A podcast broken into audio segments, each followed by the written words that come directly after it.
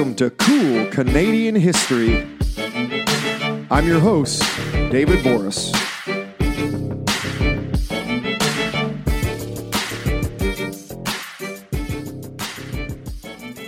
Hello, everybody, and welcome to a very special episode of Cool Canadian History. As many of our listeners are probably aware, there has been extensive coverage regarding the discoveries of mass graves at sites of former Indian residential schools, notably and recently Kamloops and Marieval, Saskatchewan. While most of the media and the Canadian public call these discoveries, many within the Indigenous community call them recoveries, meaning that these graves have been known about for decades, and only now are the recoveries of these bodies being made. For many Canadians, this is a complicated and difficult subject to talk about, and frankly, hard to learn about as well. There is a lot of misinformation out there. And what information we do get are often only snippets of a much larger, more complicated story. And of course, some Canadians feel we bear no responsibility for the past transgressions of our nation's founders. Many, however, see this as a tragic failure of Canadian government and Canadian society, if not an outright humanitarian crime. Major discussions are occurring throughout Canadian society about the history of residential schools and Canada's relationship with First Nations.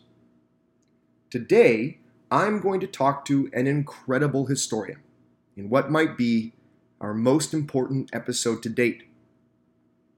This is Cool Canadian History's special episode Dr. Crystal Fraser and Residential Schools in Canada.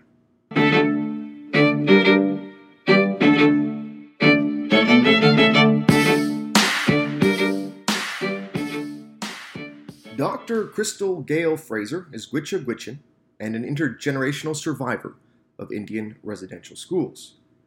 Crystal is originally from Inuvik and Dachan Gojenchik, Northwest Territories. She is currently an assistant professor in history and native studies at the University of Alberta. Crystal's PhD research was on Indian residential schools, and it won the prestigious John Bullen Prize from the Canadian Historical Association. Now, Dr. Fraser is the co author of 150 Acts of Reconciliation, and this can actually be read at the website 150 acts that's 150acts.weebly.com and that is our recommended reading for today's episode. I began our conversation by asking dr fraser what are the origins of the indian residential school system? Well in what we now call Canada, uh, we have to actually go back to the days of New France. And so the first of these residential institutions were actually uh, conceived and operated by the Récollets. Um, forgive me for my French pronunciation. I'm not a French speaker, uh, but this was a Franciscan order. And you know, it was a general practice of assimilation. And so the need and desire to transform Indigenous children into more uh, Euro Western models of work, of thinking, of religion, of economy, and so 1620 is when we see these schools emerge on the land that we now call Canada. Various Christian churches ran these schools, institutionalized these children, sometimes with the consent of parents, sometimes not. But they really had varying degrees of success. And it was really that year of Confederation, 1867, when John A. Macdonald and uh, his colleagues um, created Canada through Confederation, um, and then really started to gear up this genocidal system of colonialism. Why did uh, the Canadian government under John A. Macdonald, this sort of first Canadian administration and, and ensuing administrations, why did they choose to continue this, these programs, these residential schools? Well, I mean, we we know that through the construction of a nation state, which is what Canada is, we know that there's a process of othering and elimination that takes place. And so John A. Macdonald had this motto that he was wanting to build a white man's country. And so we see race there, but we also see gender. Mm-hmm. And so everything that was implemented, that was funded, that was supported by his administration and others were basically meant to create this this great white man's country. Um, for for decades prior to Confederation, we already began to see Indigenous peoples perceived as savages. They were dangerous, they were violent, they were heathen, um, uh, immoral, dirty.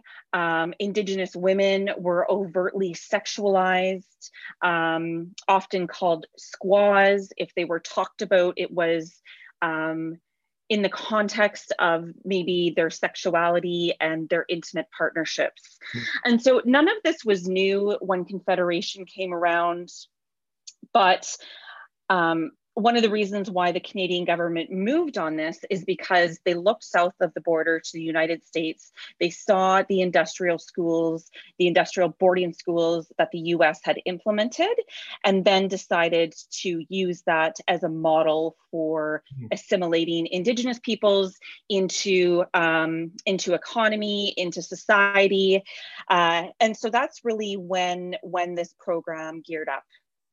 Now, you've taught, you've you mentioned it uh, even at the beginning, but it's very clear that religion and religious institutions play a major role in the residential school programs. How how were they incorporated, and, and in fact, how how did they divide up these religious denominations? Because it's not just a Catholic story, and it's not just it's you know there's numerous Protestant churches that are involved in this too. So how was this division of denominations carried out or implemented?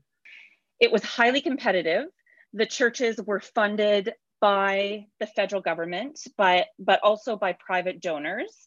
And so if if a church had an opportunity to build and then manage an Indian residential school, in purely financial terms, the more students they could get in the school, the more funding they received. So it was a per capita basis. And it was often according to region and the perceived threats of indigenous peoples and hmm. so let's say on on the prairies in the west we have all kinds of industrial schools uh, that ramped up and alberta had the most number of indian residential schools 25 wow.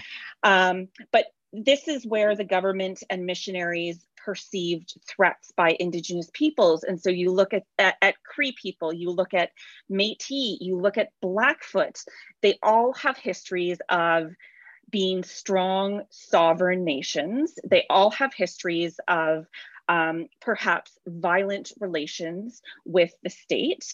And they all speak out. They're all very politically engaged. Mm-hmm. And so, in order to quash any kind of that behavior in the next generation, the way that they did that was through implementing these residential schools. And so, you know, the quote unquote popularity uh, to even create these schools um, were targeted according to region. Mm-hmm. Um, I already mentioned that the churches were quite competitive in this regard. Um, of course, there were the, like generally speaking, the Catholics, uh, but more specifically, the Oblates and the Grey Nuns, okay. um, the Church of England, uh, the United Church, and the Presbyterians. And so, definitely, they would have had individual institutional approaches, but also, all depending on where the schools were, they would have been overseen by the Department of Indian Affairs in different ways. And so, particularly, in the North, when these institutions opened up later, just because of the geographic distance between the Arctic and Ottawa, um, those schools were not under the eye of the inspector as hmm. frequently. Mm. Um, so lots of nuances to the system for sure. Yeah, so it's not it's not a homogenous system. You know, when we say residential schools, it's not just sort of one framework fits all. It it varies depending on region, uh, depending on uh, uh, threat, local, th- the perceived threat of local indigenous peoples, et cetera, et cetera. So that's really interesting. I think that's something that is is not understood as well uh, in current understandings of the residential school program. You mentioned. Um, you already mentioned the word assimilation, and that's I think that's a key word, maybe the key word. Um, one of the keywords certainly. So assimilation is this goal is this ultimate objective. Would you agree with that? You know this is a tricky one but it's it's a good conversation to have. And so as historians we look in the past and we sometimes adopt the language that our predecessors used. Mm-hmm. and so certainly in the context of residential schools of indian affairs they were using the term assimilation and, and, and historians have taken that up alongside this word of integration. Mm-hmm. But what I would say is that as a historian, looking back on this colonial network, um, residential schools being one one facet of that, mm-hmm.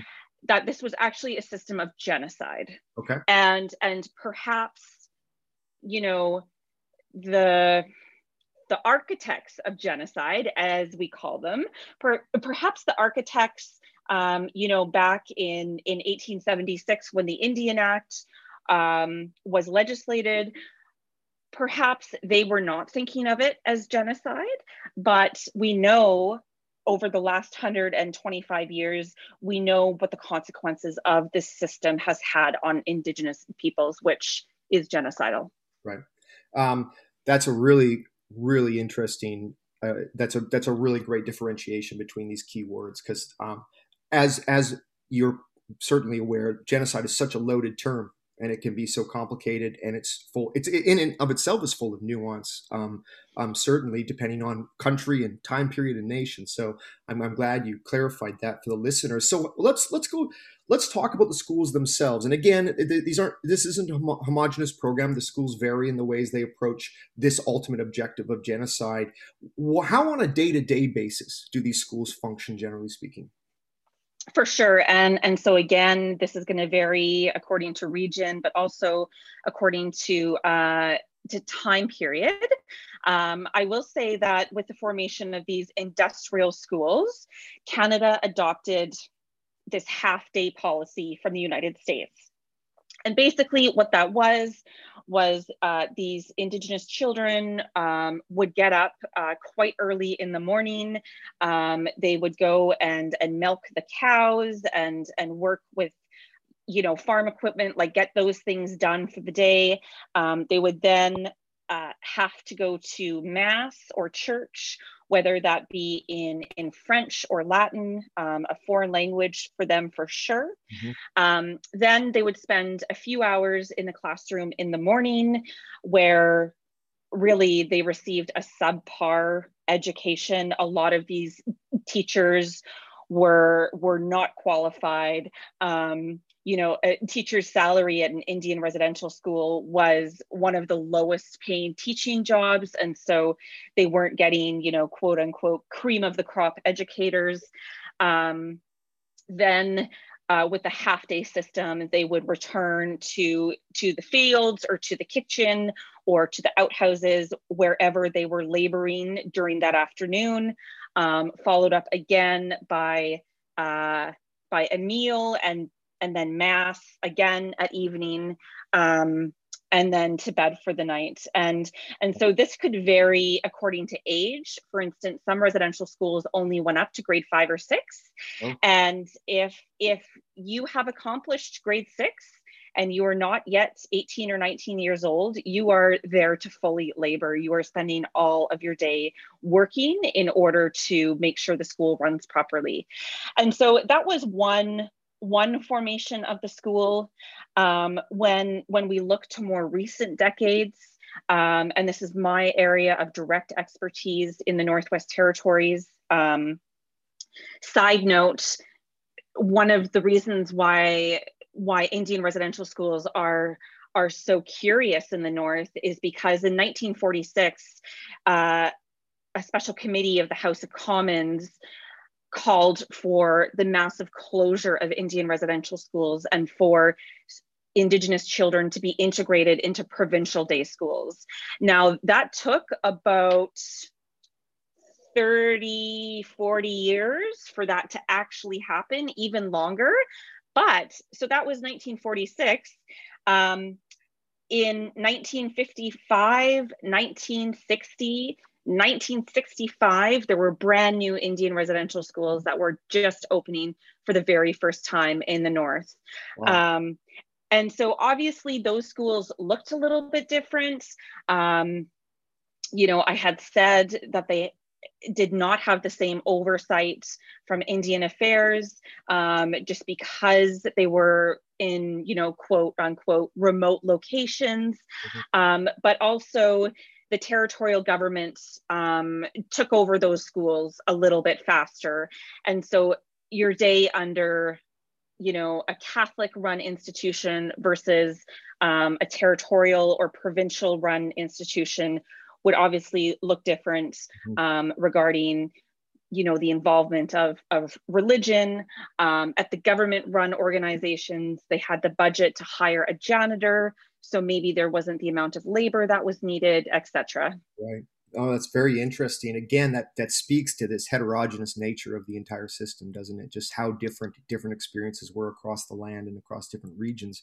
Now, in in in the this is a big question, so feel free to focus on maybe the areas that you're more, most the re, the time periods you're most comfortable with. But was there either from the indigenous or non-indigenous communities of Canada resistance to these schools and the implementation of these schools and the forced attendance or, or, or the efforts by the government to force people to attend these schools? 100% and and so um, i am most comfortable with kind of this post confederation story. Sure. and you know we have many accounts of indigenous families wanting their children to learn english. They want to train them um, for wage labor positions because indigenous nations knew that things were changing that that they could not stop you know the building of the railway. They could not stop the arrival of of newcomers or settlers. Um, and so they knew things were changing and they knew that in order to be successful, um, that there needed to be a little bit of accommodation there. And so we do have some Indigenous parents seeking out these kinds of educational opportunities for their child. But here's where it gets um, a little bit sticky is that uh, they never consented to massive institutionalization. They never consented to um, forced attendance policies and in the Indian Act. And so if if your child did not um, was not institutionalized if you did not consent to that and there was a number of ways that they did that some families went and hid in the bush mm-hmm. um, literally removing themselves from the eye of the indian agent or the rcmp if families were caught doing that, they could be imprisoned under the Indian Act. They could face steep fines for not allowing their child to attend these schools. And those things did happen. Um, I, I have seen many letters from Indigenous families to missionaries, various elected representatives of the settler government, you know, asking for the construction of day schools. Like, why is it that our children need to be removed from their culture, their family, their community, their language? Um, why can't we have day schools like other towns and mm-hmm. cities? Um, so there was quite a bit of pushback, but there was also other strategic ways to make sure the children were okay. And and so accounts of you know indigenous women seeking out positions um, as a laundress at residential schools oh. at least if they were there doing laundry they could engage possibly with students. They could look at them and and hopefully see they're physically okay. They could um, monitor the school, what was happening there, uh, and then they could report all of this back to the community and families.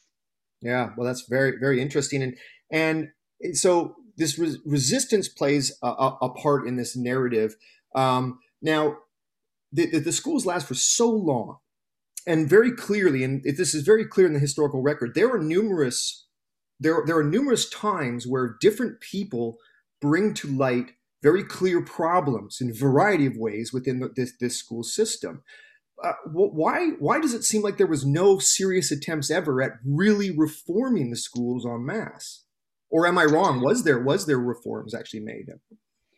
So this is a great question, and I'll answer it more generally and more specifically. So generally, there was no attempt to reform because the schools were doing exactly what they were designed to do. Um, more specifically, you know, just last week I was looking at records from the Dunbow Industrial School just north of Red Deer in Alberta here. And there were so many letters that that said, you know, this student's parents are complaining that that their child is not getting enough to eat. This student's mom wrote in and said that, you know, 4.30 in the morning is unreasonable for a 10 year old child to wake up and go milk a cow. Um, and so we have on record all of these things of of engagement um, from parents from the community. Um, and i mean you'll also note here that it was illegal for indigenous people to gather and for them to hire a lawyer until the mid 20th century. So absolutely no ability for any kind of legal recourse um, Dr. Peter Bryce, in 1907, he was the chief medical officer for the Department of Indian Affairs. He investigated dozens of Indian residential schools and found the conditions to be absolutely appalling overcrowding, uh, not up to fire code, poor ventilation, um, which all led to disease, illness, and death. And so in, in his report, he had cited that some schools had a 40% death rate. Um, in my own research, actually at this Dunbow school, um, one year it was closer to a 70% death rate. And so he, of course, uh, you know, raised the alarm. He was ignored. The report was never published. Um, he was eventually pushed pushed out into retirement when in 1921 he published A National Crime, which was the report for Indian Affairs, and got that out there. Um, you know, with the decades that followed, obviously, um, particularly with World War II, there was this rethinking about what can what Canada is, what kind of a society are we? Particularly because Canadians were now beginning to understand um, how certain people in the Holocaust were treated, and they started looking towards indigenous nations within Canada. And so there was this movement of, of more, more sympathy, this talk about indigenous rights, um, but it was always still under the framework of paternalism. Right. And so even though we were having these conversations, this is when the forced relocation of Inuit happened in the far Arctic. Um, this is the RCMP dog slaughter. We have, you know, forced sterilizations of Indigenous women at TB hospitals and psych psychiatric institutions. Um, so this is really the long way of saying that we've known this the entire time. Right.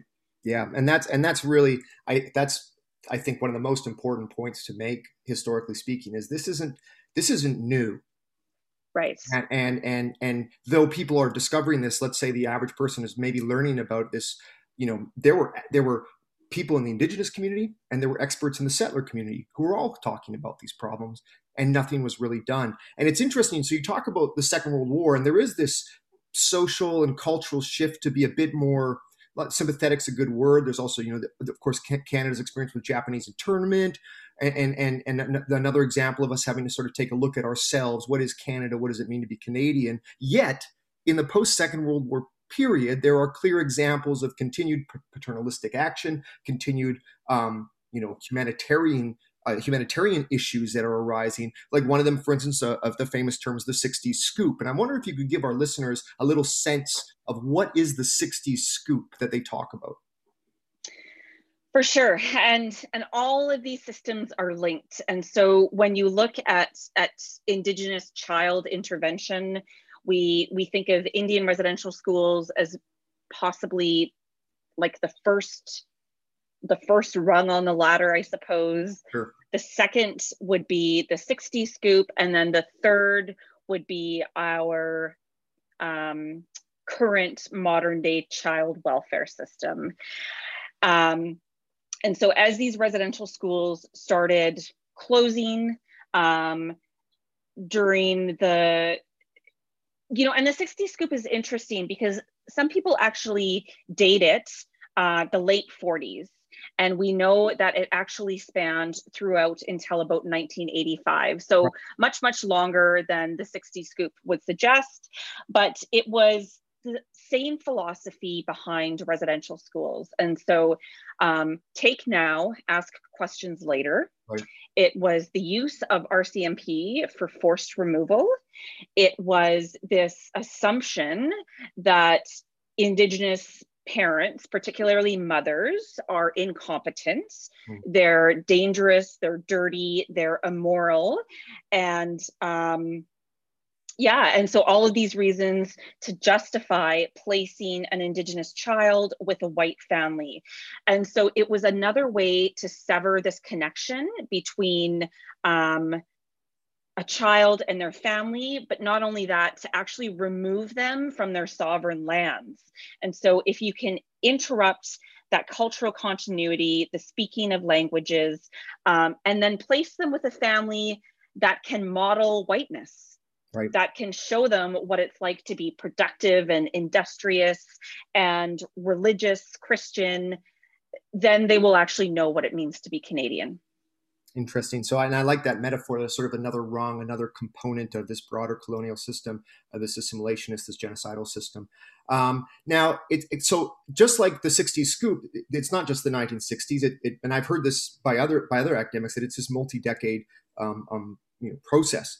Uh, ju- just like the 60 scoop, the residential schools themselves last for an extended period of time, finally closing down. I believe the last one in the mid 1990s, I believe, was the final one that closed down. So, why do they last for so long? I mean, boy, like the mid 90s, that is not, historically speaking, that's a blink of an eye ago and and one would think that as the the 20th century progresses and these social movements are, are, are erupting in the 60s and 70s and there's sort of this very real attempt to reform the way we interact with each other and interact with different peoples yet here this, the residential school systems continue. Um, maybe you could explain why they get or, or how that why they go for so long and why they end up finally being shut down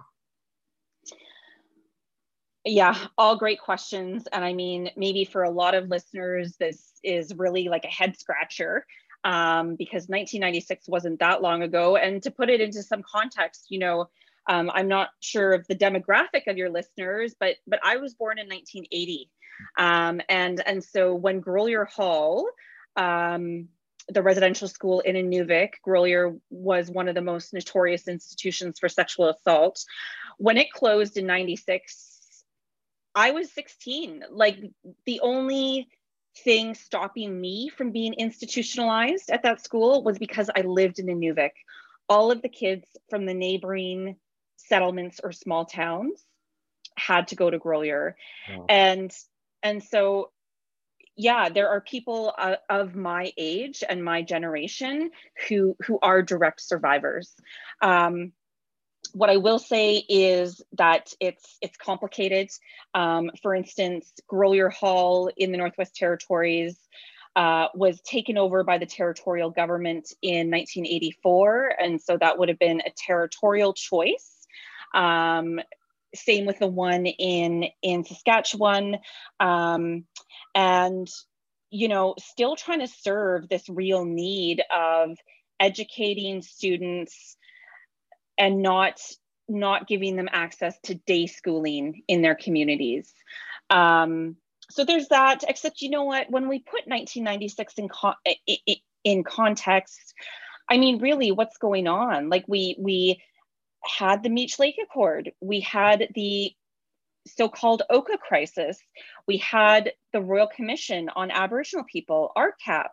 We had, you know, survivors coming out, starting with Phil Fontaine, making national public disclosures of widespread, widespread sexual assault. Um, you know, a lot of good work came out of RCAP um, as it did with the Truth and Reconciliation Commission, and now the Missing and Murdered um, Indigenous Women and Girls Inquiry. But you know what? We've also had um, the murders of Cindy Gladue and Colten Boushie and those acquittals. We've also had this federal government buy pipelines, all in the name of reconciliation. We have seen widespread systemic racism in healthcare with Joyce Joyce Echaquan. Um, so so many different examples of how colonialism and structural racism goes on today. And so I suppose in my perspective, yes, 1996 was not that long ago. Does it surprise me that it took that long? Definitely not. Now, it was there it, when when they were finally shut down, and this is kind of maybe a bit more of a technical issue, but when they were shut down, was this the government of Canada saying residential schools are bad and they're gone now? Or was this just sort of like this strange organic process of the end of this long standing brutal system? Yeah. So I mean, I can speak to the northern situation. I'm not sure about the Saskatchewan school, um, but it basically came down to, you know, the government of the Northwest Territories had been managing it for, well, since 1984. Um, during that time period, they were able to construct some local day schools so children would not have to be institutionalized in Inuvik. So the need for such a big structure um, was dwindling. Um, and you know at the end of the day it just wasn't financially feasible for them and so just making the choice to to end that residence program um, the residential school in Inuvik uh, and to go ahead and and close it down which was you know really a landmark for a lot of former survivors there. I will say, however, that this resident um, residence program continues because there are still children in the north who do not have access to day schooling and they now travel to larger regions in order to stay with a billet family. And so these questions are not necessarily done. Right. they're just being presented in a different form. That's a yeah that's a great great great explanation. Um it's you know you've hinted at it in a few of your your your talking points here but there there there are these efforts at re- reconciliation. There's efforts at trying to find answers trying to come to some sort of uh, uh, better understanding of what occurred and then at the very same time there are events that are occurring. There are examples of, of things that are telling us there's still a lot of problems. Um, so, in your in your opinion, ha- has there been actual tangible efforts at reconciliation, or or are we are we a long way off still? Well, we're definitely a long way off still. Okay. Um, so, as I mentioned, we have the Truth and Reconciliation Commission that did good work. We also have these 94 calls to action. And, you know, I'm sure you know that scholars Eva Jewell and Ian Mosby started keeping track of the recommendations a few years ago. Um, if memory serves me correct, in 2019, nine of the recommendations had been implemented. Uh, 2020, we actually went back to eight. Um, and then now in in light of everything that is happening and this just uh, breakneck speed of apparently needing to reconcile all of a sudden mm. in light of the news out of Kamloops and Cowessess First Nation, um, more of those recommendations, more of those acts have been implemented, but there is still a ton that needs to be done. And I mean, it's it's cliche to say this now, but we need truth before reconciliation and and we we are just getting a glimpse of a little bit of the truth here today yeah and that, that segues perfectly into you know the final question here and that is there there obviously is but forgive me for asking it this way is there significance in the discoveries of these mass graves right now in terms of the current relationship between the indigenous peoples or indigenous people of canada and the, the federal government and the governments of canada right so i would probably say that this is not actually a discovery this is a recovery right. that indigenous families and communities this knowledge has long been there right. um, and i think that more of these announcements, more of these recoveries are going to be happening over the next several months, possibly years, as more First Nations and Indigenous communities um, want to use this ground penetrating radar at the sites of, of institutions. And, you know, I will say that the TRC recognized 139 Indian residential schools there were many other residential schools of that they did not recognize. Mm. There were many other institutions that operated like residential schools that they did not recognize, like Indian sanatoria, like psych- psychiatric institutions, like orphanages, etc. And so there is re- this is all to say that that there is a ton of work to be done. Mm-hmm. Um, it's just now waiting to see how how government will will support that basically.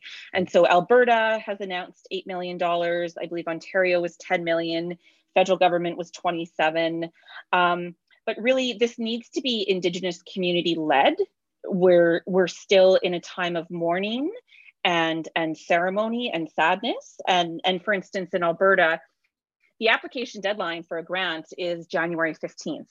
Um, and I mean, if you talk to any GPR experts or archaeologists, they will tell you that generally you want the archival research done before any kind of recovery efforts are made. And, and just in my experience, that can take two to four years per school. Um, yeah, yeah i'm not so sure. it's a long it's a long long long process that that we are we it's it's interesting because in the public's eye it feels like we're just starting. And what you're really saying is that there has been a lot of people who are who have been pushing for these recoveries to occur not discoveries as we as many settlers still are, are referring to them currently. Um, that it, I mean, it's it's a complicated, it's complicated, it's sad, it's tragic, and and it's it's going to be a, a long journey forward. Um, so I, I, really thank you for for coming on this podcast. I, I, wonder if you could, if you wouldn't mind, maybe telling our listeners what you focus on. We've gotten a sense of it, and how you came to your discipline. Yeah, for sure. Um, so I'm Gwichya Gwich'in. I I'm from Inuvik and Dechuncho Genjik, which is my family's fish camp along the Mackenzie River, and uh, my pursuit of becoming a historian started at six years old when I showed up and said, in these words, who the hell is Sir Alexander Mackenzie and why is my school named after him? Um, got got in trouble for swearing, um, but definitely that was my first curiosity. Um, and then, you know, like many other Indigenous kids, like lost my way in in my teens, quit school, was homeless, etc. Um, you know, took a chance and and finished school and came to university not even knowing what what I wanted to do. In my 20s, had no idea about residential schooling. Um, I mean, I knew that my family suffered from addiction, from incarceration, uh, from violence, but I didn't have any answers of why. Mm-hmm. Um, and was really, you know, once I had the BA, once I had the MA, I was prompted by my community to say, can you do the residential school work for us?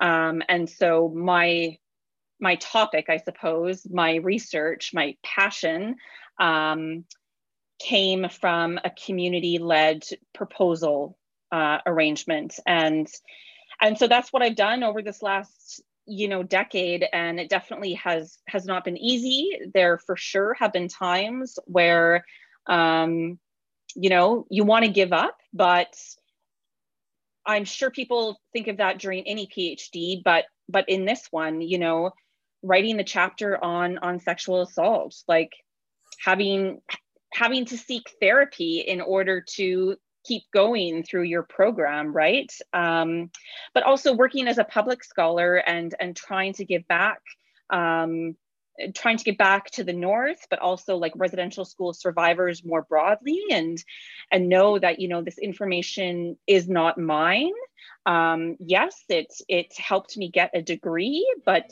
i'm going to try and give back to community every way i can well, I think that's a great way uh, to wrap it up. Thank you so much for coming on this podcast and, and thank you for sharing our story with us and thank you for the work you're doing. Yeah, thank you for your interest. It was my pleasure. I want to thank you all for listening today. A reminder you can find us on Facebook, you can find us on Instagram, and you can find us at our homepage, coolcanadianhistory.com.